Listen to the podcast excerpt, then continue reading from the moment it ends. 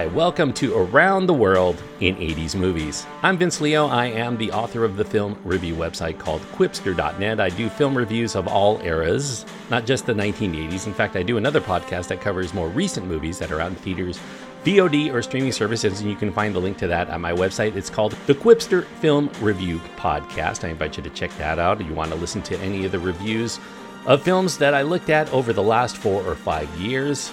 Qwipster.net is where to go. Today I'm going to be getting into the first of a three part series looking at films of the 1980s that are set partially or fully somewhere else in the solar system besides Earth. Now, the film I'm going to be talking about today did not come out in the 1980s. In fact, it came out in 1990, although some people will say 1990 is really part of the 1980s because if you start time, if you start with year one, the end of that decade is really year 10. And if you project that forward, 1981 should technically be the 1980s. 1990, the last year of that decade. But I tend to go by films that start with 198 in the year. 1990 is just outside of it. However, when there is a movie that comes up that fits in with what I'm talking about, whether it's a sequel to something from the 1980s or it just fits in thematically with what I'm going to be talking about here, and it's something that I really want to do, then I'm going to do that for this podcast because this film actually should have been released actually multiple times throughout the 1980s. In fact, it started in the 1970s, the idea for this movie, and it finally, after development hell after development hell, was released in 1990. And that film I'm going to be talking about today is Total Recall. Total Recall is an R rated film it does have very pervasive graphic violence, has strong language, has sexuality and brief nudity. The runtime is an hour and 53 minutes. Arnold Schwarzenegger is the main star. Rachel Ticotin, Sharon Stone, Michael Ironside, Ronny Cox, and Mel Johnson Jr. are in this film. Paul Verhoeven is the director, and the screenplay credited to Ron Shusett, Dan O'Bannon, and Gary Goldman. Now, the idea for Total Recall began after screenwriter Ronald Shusett he had a feature screenplay effort come out in 1974 called W. Now, that film had gone awry on him. In fact, it got rewritten and he was kind of licking his wounds. He was looking to start anew. So, Shusett found this short story that he wanted to adapt into a feature film. It was from Philip K. Dick and it was called We Can Remember It For You Wholesale. And he read that within the April 1966 issue where it first appeared of the magazine of fantasy and science fiction. If you listened last week to my podcast on They Live, you know that that film also started out from a short story within the pages of that very magazine. Now, this futuristic story involves a man named Douglas Quail who has a vacation to Mars implanted into his brain. He doesn't actually go there, but they want to put the memory into his brain that he actually did go there. It's much cheaper and it definitely is less dangerous. Now, surgeons, they start implanting the memory into his brain and they discover that Quail actually has a previous memory of being there as a secret agent. There's a lot more to the story than that. It's a very short story, so if you want to check that out, I do encourage you to read the rest of that. Now, Shusett began writing a screenplay adaptation of that story, but he could only get so far because this was only 20 pages long and it didn't really have enough in it to sustain a feature film. So he needed to come up with acts two and three on his own to fabricate what might happen after that short story takes place. Now, during this time, Shusett, he went to the movies and he enjoyed this science fiction comedy called Dark Star. Now, I talked about John Carpenter last week for They Live. Well, Dark Star was his first directorial effort. It came out in 1974 as well, and it was co written by Dan O'Bannon. Now, after optioning the Philip K. Dick story for only $1,000, Dick was not known very well, at least until they started doing adaptations of his stories into movies. Shusett called O'Bannon and he proposed a collaboration on the Dick story if he was available. Now, in their meeting, O'Bannon said that he would help Shusett in exchange for help with a screenplay of his own. He was stuck on a screenplay for something called Star Beast. Now, they worked together on Star Beast and they completed that in 1976 and then they sold it to a studio and it became in 1979 a pretty big hit but it was not called star beast at that time it was called alien you can go back to my podcast on alien as to how that was made after they were done writing what would become Alien, they tackled the Philip K. Dick adaptation and they invited some help because they were stuck on the third act. They didn't know how to end this film. They invited screenwriter John Povill Povill contributed such things as a character named Melina, the Martian resistance, and some psychic and spiritual elements to the film. And they titled this new screenplay Total Recall. Now, by the way, that is what Shusett calls it, and I will go by him for being technically accurate. It should be called Total Recall, but we all call it today Total Recall for whatever reason. It just seems to sound better, and that's kind of how it was marketed. But Total Recall is what you will hear Shusett usually refer to it as. Now, in demand after Alien, they knew that Total Recall would sell easily, even if it had a weak third act. Shusett and O'Bannon, they envisioned a futuristic film noir detective story. It would have a lot of Hitchcockian twists, and they infused it with a lot of James Bond type action, some adventure, some romance elements. Now, Dick Story provided the Mars setup. That was really the first third of this film, so it would make sense to continue the story on Mars if they could, but there was really nothing within the Philip K. Dick story that explained how you could get to Mars or what it might be like if you did get there. Now, in their first completed script that was done in 1980, Quail, the protagonist both of the Philip K. Dick story and in the screenplay, he was more of a Walter Mitty type. He was a menial government clerk with a modest life, but he had occasional big dreams of an exciting life on Mars. So after we go through a whole rip roaring adventure with Quail, in which he turns into kind of an action hero, the big reveal toward the end is that he's not human. He's actually a synthetic replica that was made by ancient alien technology. And that technology created him, kind of a replica of a real life secret agent that was killed on Mars. Now, as a synthetic, he couldn't die, so the government of Earth erased his memory instead, and they had him live out his life as a common person. And he achieves total recall when he finds this out and he decides to play God with his new realization that he is an invincible alien machine. Shusett felt that this would work, but O'Bannon had major doubts about this story angle. He wanted something better than that. So these writers continued collaborating and trying to work out a better third act than that. But they were starting to burn out on the process, so they decided to keep funds coming in. They were going to revise a script for another film called Dead and Buried. Now, feeling like they'd never agree on a third act and still reeling from his prior experience of Alejandro Jodorowsky's failed attempt to adapt Dune in the mid 1970s, O'Bannon abandoned at that time Total Recall. Now, in 1981, Shusett, he secured a development deal with Walt Disney Studios. With the script, even in its kind of weaker form, Disney thought that they should get O'Bannon's Dark Star collaborator, John Carpenter, to be the director. Disney agreed to fund a hefty $22 million. That was a lot of money for 1981. And they assigned other writers to try to help Shusett come up with a better ending because that was the weakest part of the whole story. Unfortunately, Disney found all of the ideas that these writers came up with unacceptable, and they put it eventually into turnaround. They weren't going to make the film. In 1982, Shusett decided he's going to buy the rights, and with those rights, he sold them to another filmmaker, Dino De Laurentiis. Now, Shusett's contract with De Laurentiis included protections for his story and an ongoing participation in development. He really had final say as to what was going to be in the screenplay. Now, as they tried to work things out, De Laurentiis told Shusett that the picture it would probably go right to production if he just got rid of that Mars finale. He really couldn't make heads or tails of it. He didn't understand it. He said it was a dead end.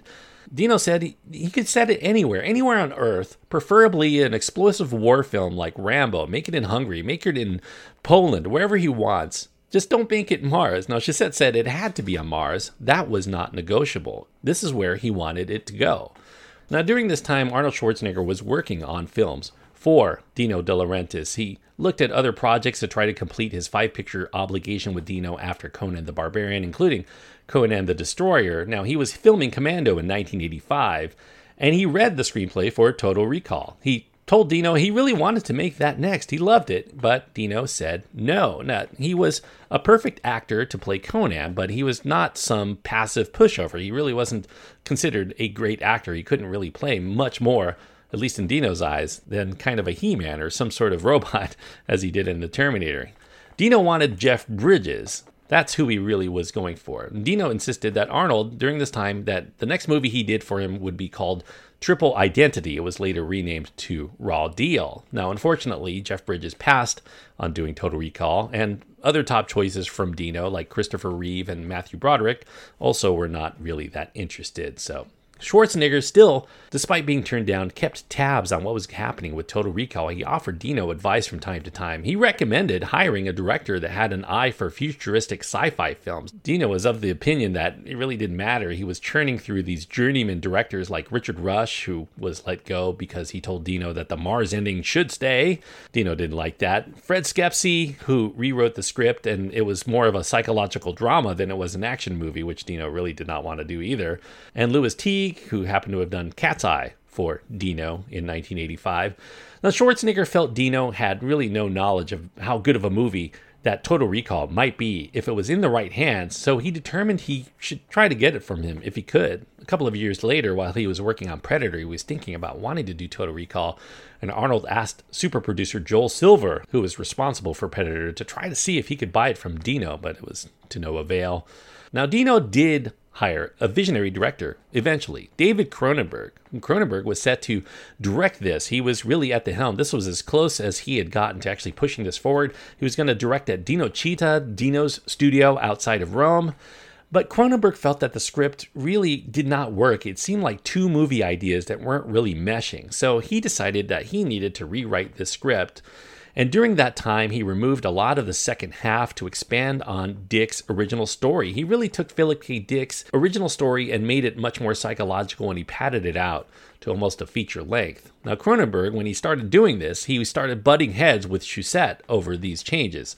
Shusett insisted that the tone should be a fun adventure. It was supposed to be Raiders of the Lost Ark on Mars. It was not supposed to be this dark and brooding future with a lot of internal struggles from the main character. Now, while they were doing this, the distributor, at that time it was MGM, they started to hold up financing because Total Recall, it still didn't have a star, it still didn't have an approved script. It really wasn't moving forward, and they weren't going to continue to pay more and more for additional development on the script. So Cronenberg, he started to move forward. He wanted to get an actor on board that was going to anchor it. William Hurt was the person that he saw as Quail, but Dino, who was working on this himself, he landed Richard Dreyfuss. Now Dreyfuss, when he came in, he wanted Quail to be an everyman throughout the entire film, not some wimp that turns into an action hero. He wanted to be what worked for him in other films like Close Encounters of the Third Kind, somebody that the audience could identify with as he goes along this wild ride. So they revised the script again with that in mind, and they introduced during this time a plot twist very similar to a film that Dreyfuss would end up doing in 1988 called Moon over Parador.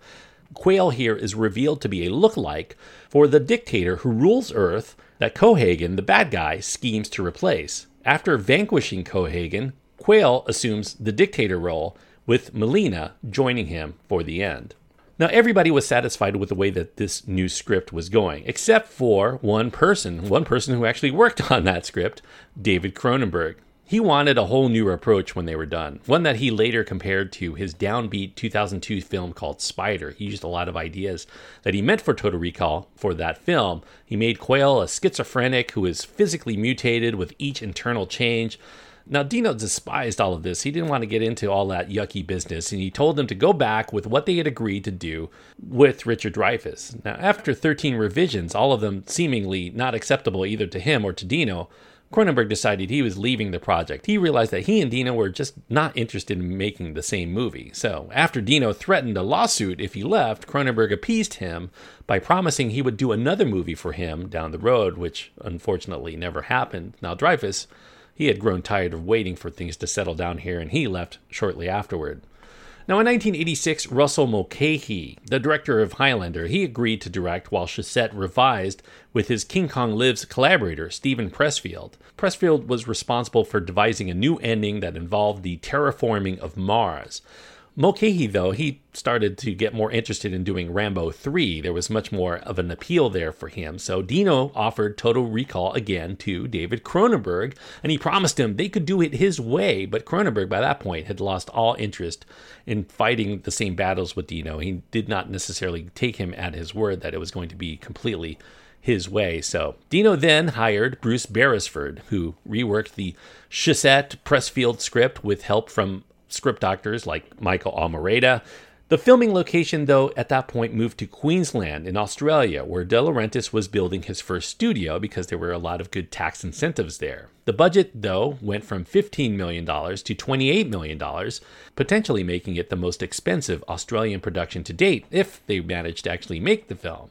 Now, after Mel Gibson passed as the star, Mark Harmon started to express interest, but then he backed out after Dino was really negotiating with him. So Beresford and his producer, Sue Milliken, they suggested that Sam Neill would be the perfect person to play Quail. But Dino said no, no, no, no. He never heard of Sam Neill. He didn't think he was somebody who could anchor a big budget motion picture like this. So Tom Berenger was asked, but he was busy. Mickey Rourke also passed, as did Jeff Bridges a second time. Richard Dreyfuss, he said he might come back, but he was shooting Moon over Parador in Brazil.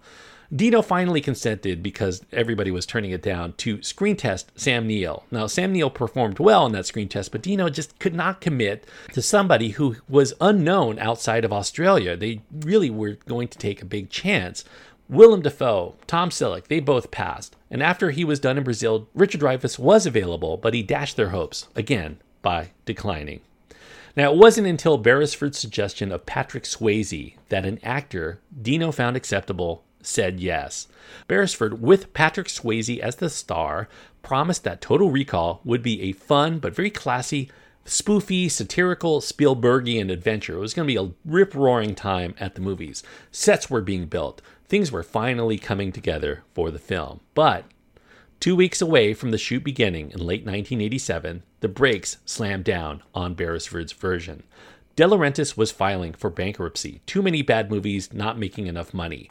Although independently financed with Australian money, the loss in confidence in De Laurentiis and his studio caused the stock for Australia's offshoot De Laurentiis Entertainment Limited to plummet, and it effectively killed all financing and it ended all chance of continuing. Now, in January of 1988, after making Red Heat for Carolco Pictures, Schwarzenegger learned that DEG was in dire financial straits, so he called Dino on the phone to confirm that he was going to be willing to sell Total Recall. Now, as it carried $7 million in turnaround fees, Schwarzenegger knew that it wasn't going to be easy to get another film studio to want to pay that price up front for a screenplay that had been kicking around to the point where it was almost a laughing stock. So Schwarzenegger did call up co-founder of Carolco, Mario Kassar, and he told him make a lowball bid on this. He thought Dino was desperate enough to give it up for less than that. So Kassar ended up getting it for only $3 million.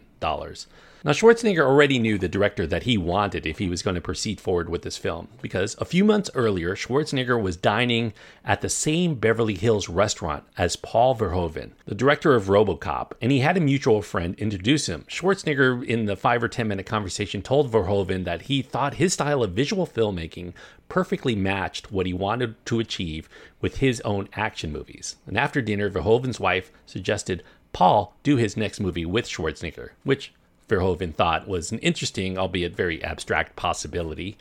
Well, Schwarzenegger called Verhoeven the day after Carolco secured the rights, and he had Carolco send the most recent script over. Now, Verhoeven at this time wanted a break from effects heavy films like Robocop, but he was curious as to why Arnold was so excited over Total Recall. So he decided to read the script, and he got to the scene about midway through.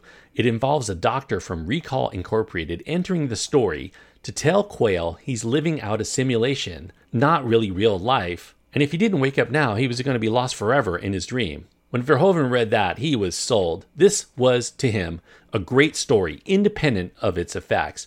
A Hitchcockian mystery with psychological suspense, a lot like North by Northwest, he thought, and unique metaphysical implications. Verhoeven waived his opportunity to do the next film that he was looking at, Black Rain from Michael Douglas, and he signed on to Total Recall for about two or three million dollars in fees. Meanwhile, Schwarzenegger secured to star in Total Recall $10 million plus 15% of the gross, as well as approval for the director, the script, the cast, and the marketing choices. Now, Shusett didn't even know about all of this going on. He heard about the deal from Ridley Scott, who he had been courting to direct on the hope that he could resurrect this dead screenplay somehow.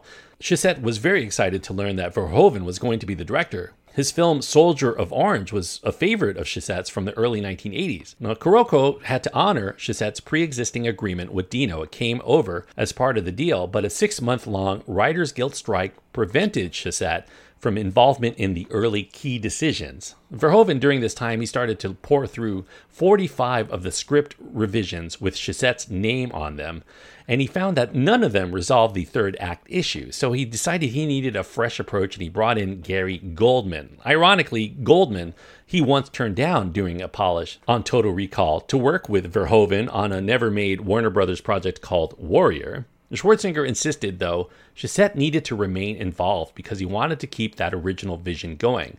Although he was uncomfortable with Verhoeven's strong language and violence, Shusett did feel welcomed during the process. Now, by Verhoeven's request, Goldman started to do what he felt were essential rewrites. Quail was rewritten to fit Schwarzenegger in his personality because he, nobody was going to buy him as some sort of mousy accountant. Verhoeven also didn't like the fact that it turned into a big action movie in the second half of the film. He wanted to continue a lot of those mind bending twists that he fell in love with on Identity during the first half.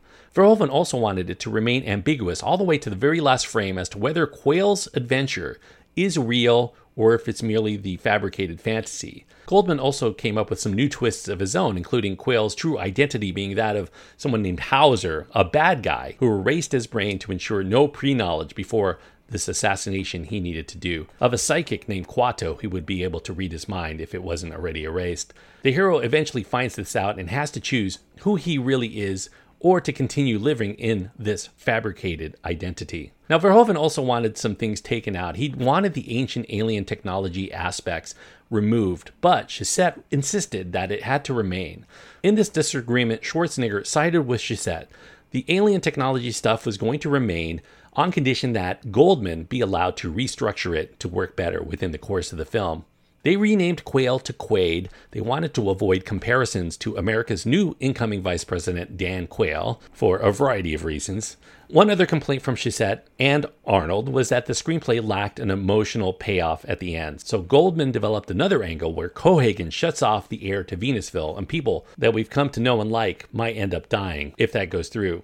Now, the final story, as we see it on the screen, is set 100 years in Earth's future. This is a time when Earth has colonies on Mars. Douglas Quaid, he's a construction worker, that was changed for Arnie, plagued by recurring dreams of being on Mars. Now, his wife tells Doug it's just a dream, but he's insatiably curious. Seeing an advertisement for a company called Recall Incorporated, an establishment that implants the memory of a vacation into the mind of their customers in vivid detail. Doug decides to choose the package going to Mars, but as a secret agent, an all new thing that they have going on. You could be anybody you want to be there. Now, before implanted thoughts enter his head, Doug finds himself in a real life espionage drama involving a Martian underground society of spies seeking to end the stranglehold of a megalomaniac named Cohaagen, who's a corrupt politician controlling the air that all Mars residents depend upon.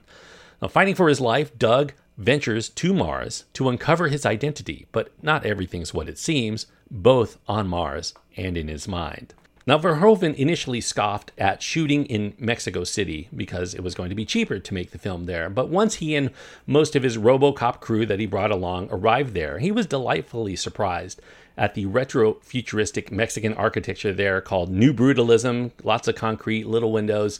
He felt it worked very well for his vision of the future.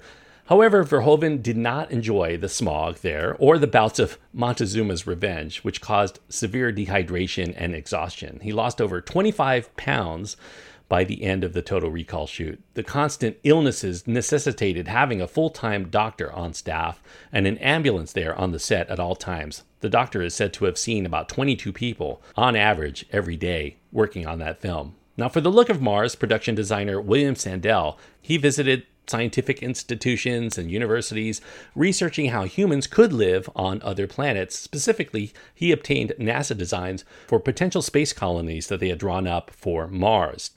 They recreated what they envisioned they would look like across 10 sound stages in Churubusco Studios in Mexico. The crew worked every day for over nine months to try to get the film done as fast as they could. Now, in the film, due to pollution and contamination, people near the turbinium mining facilities on Mars develop deformities and other genetic mutations that affect their appearance in very grotesque ways. So, the makeup effects were done here by Rob Bottin, and he was given free reign to make the mutants as weird and wacky as he wanted. He really went to town, especially on Kuato, who resides in the torso of another man's body. Now, when it was done by Cronenberg, he was supposed to be on his upper back, but they changed a few things over the years.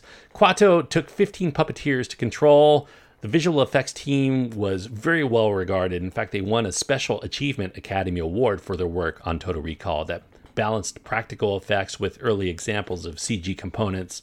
Now, Carolco grew upset when Verhoeven started to run behind schedule, but Schwarzenegger defended his director. He stated that Carolco's schedule was absolutely unrealistic due to the complexity of the 100 plus blue screen shots. Verhoeven also demanded multiple takes because he just wasn't going to settle for good enough to move on. Carolco really didn't have a lot of leverage here. They could only grin and bear the director's perfectionist ways. They hoped that he was making the best choices with their money. In fact, the production went so over schedule that they skipped test screenings. They just put their faith in Verhoeven's vision that he knew what he was doing. Now, the end price for Total Recall, it was really sky high. It went anywhere from $48 million to $73 million, depending on your source. That upper amount would make it the most expensive film made to that time. Now, Schwarzenegger, when it came to marketing, he was very much in tune with how much this movie was going to make. I mean, he had 15% stake in the gross, so he called Peter Guber, the co chair of Sony Pictures Entertainment. They had recently acquired TriStar Pictures, who were distributing the film, Schwarzenegger told Guber the trailer was no good after discovering that audience interest for Total Recall before it came out was not tracking well with the trailer that they had. He had Guber watch the movie with him and then the trailer and Guber agreed the trailer was just not selling it right. The film looked like a $100 million film. The trailer made it look like a $20 million film. So Schwarzenegger told Guber that they needed to redo the trailers and the ads, and they needed an experienced outside company. TriStar did not know what they were doing. Now, after narrowing it down, they went out to bid to the best choice. The new marketing blitz turned a film that was tracking from mediocre, 40% people who wanted to see it, to 90 plus percent, one of the must see movies of the summer. And when it came out, it broke the record for the best opening week for a non sequel movie to that date. It made $120 million in the United States in total and a hefty $140 million on top of that in international markets for a total of $260 million in returns. Whether it's 48 or $73 million to make, it still made its money back and it placed as the fifth highest grossing film of 1990. Now, critical reception at the time, it was kind of mixed. A lot of critics complained that it had gratuitous violence, it had grotesque carnage. They were really turned off by a lot of what they saw here misogynist attitudes and too much cussing and all of that other stuff that critics in the moment tend to deride. Total Recall, though, now is regarded by many as one of the best science fiction films of its era. And I tend to agree with that. I love watching this movie. I can watch it infinite amount of times and still enjoy it just as much. Now, from outward appearances, Total Recall seems like another brain dead action vehicle for Arnie to just blow everything up. And he certainly does that in the course of this movie, but that's really just scratching the surface of what makes this film such a must see for all science fiction and action movie junkies. It's really clever, it's very thoughtful, it's very absorbing and exhilarating in all the right ways. It delivers all of the goods that you could possibly want and then gives you more than that. So Verhoeven really pulls out all stops here in this very ultra violent and action packed roller coaster. I don't think it ever lets up for a second. It was originally slapped, as I mentioned earlier, with an X rating, but they scaled back four overly graphic scenes of violence in particular that the MPAA thought were a little too much for their tastes. And despite the fact that they didn't have any preview screenings to retool the film, it is still very tightly edited. It's always moving forward. It has more than a few nifty twists to keep the plot mercurial enough to be fascinating throughout. The violence, yes, it is gratuitous. It is quite graphic. But like with Robocop, if you could stomach Robocop, I think you could definitely stomach what happens in Total Recall the humor does temper its gruesomeness. In fact, it's so gruesome sometimes you have to laugh at it because it's so excessive. The scenes with humans exposed to the airless environs of Mars, they're ridiculously overdone. I mean, you can't help but laugh when this is going on, even though there's people dying on the screen. But, you know, if you take in the fantastical nature of the presentation, I think it's disingenuous to kind of nitpick about a few inconsistencies in physics and logic. In fact, physics is basically something that Paul Verhoeven has a degree in, so he knows all about that, but he knows it doesn't matter for the purpose of making an entertaining movie. Now, if you're not squeamish about that aforesaid heavy violence, I think Total Recall I would give it a high recommendation for all action and science fiction fans. I can't imagine that anybody who loves those genres has not seen Total Recall. So I think for most people, I do think I'm speaking to the choir here. But if you're not somebody who's seen it yet, I do definitely encourage it, as long as you know the violence is extremely strong and kind of gory in certain ways. And You may not be able to take a trip to Mars in real life, but after watching Total Recall, I think the memory of living out an adventure as a secret agent in a world full of danger is well worth the film's price, whether renting or streaming or what have you, to implant into your brain. And that's why I'm giving Total Recall four stars out of four. Four stars on my scale means that I think that this is an excellent film. It delivers all of the goods you want and even more than that. It's smart, it's funny, it's gratuitous, but yet it's so rich in so many details. I watch this film all the time and I am always noticing new little things. It's just a very well put together, fun ride. And that is why I can't give it anything less than four stars out of four. Now, before I go today, I do want to mention that there was some continuation. Total Recall was a big hit, so of course, sequels were going to result. In 1993, Gary Goldman, he bought the rights to Philip K. Dick's another story of his called Minority Report and he asked Verhoeven to executive produce that. And Verhoeven, he suggested reworking it as a sequel to Total Recall instead of its own thing, and he would direct it if he did that. So Goldman obliged. However, Ronald Shusett, in his contract, his all powerful contract that gave him so many ties in to Total Recall, he had contractual rights for involvement if there was a Total Recall sequel made, and he worked on the first draft with Gary Goldman. But Carolco, who was going to be working on this film, they went bankrupt in 1995, and then the property went to Fox, where the tie ins to Total Recall eventually were removed, and that left it pretty much dead as a Total Recall sequel, although eventually Minority Report came out as a movie of its own, of course, with Tom Cruise and directed by Steven Spielberg. Many years later, in 1997, Dimension Films they paid $3 million for the film sequel rights to Total Recall. Shusett and Goldman they wrote a whole new screenplay, but Schwarzenegger said it was way too complicated when they read it to him, and he passed, even though it was very well regarded.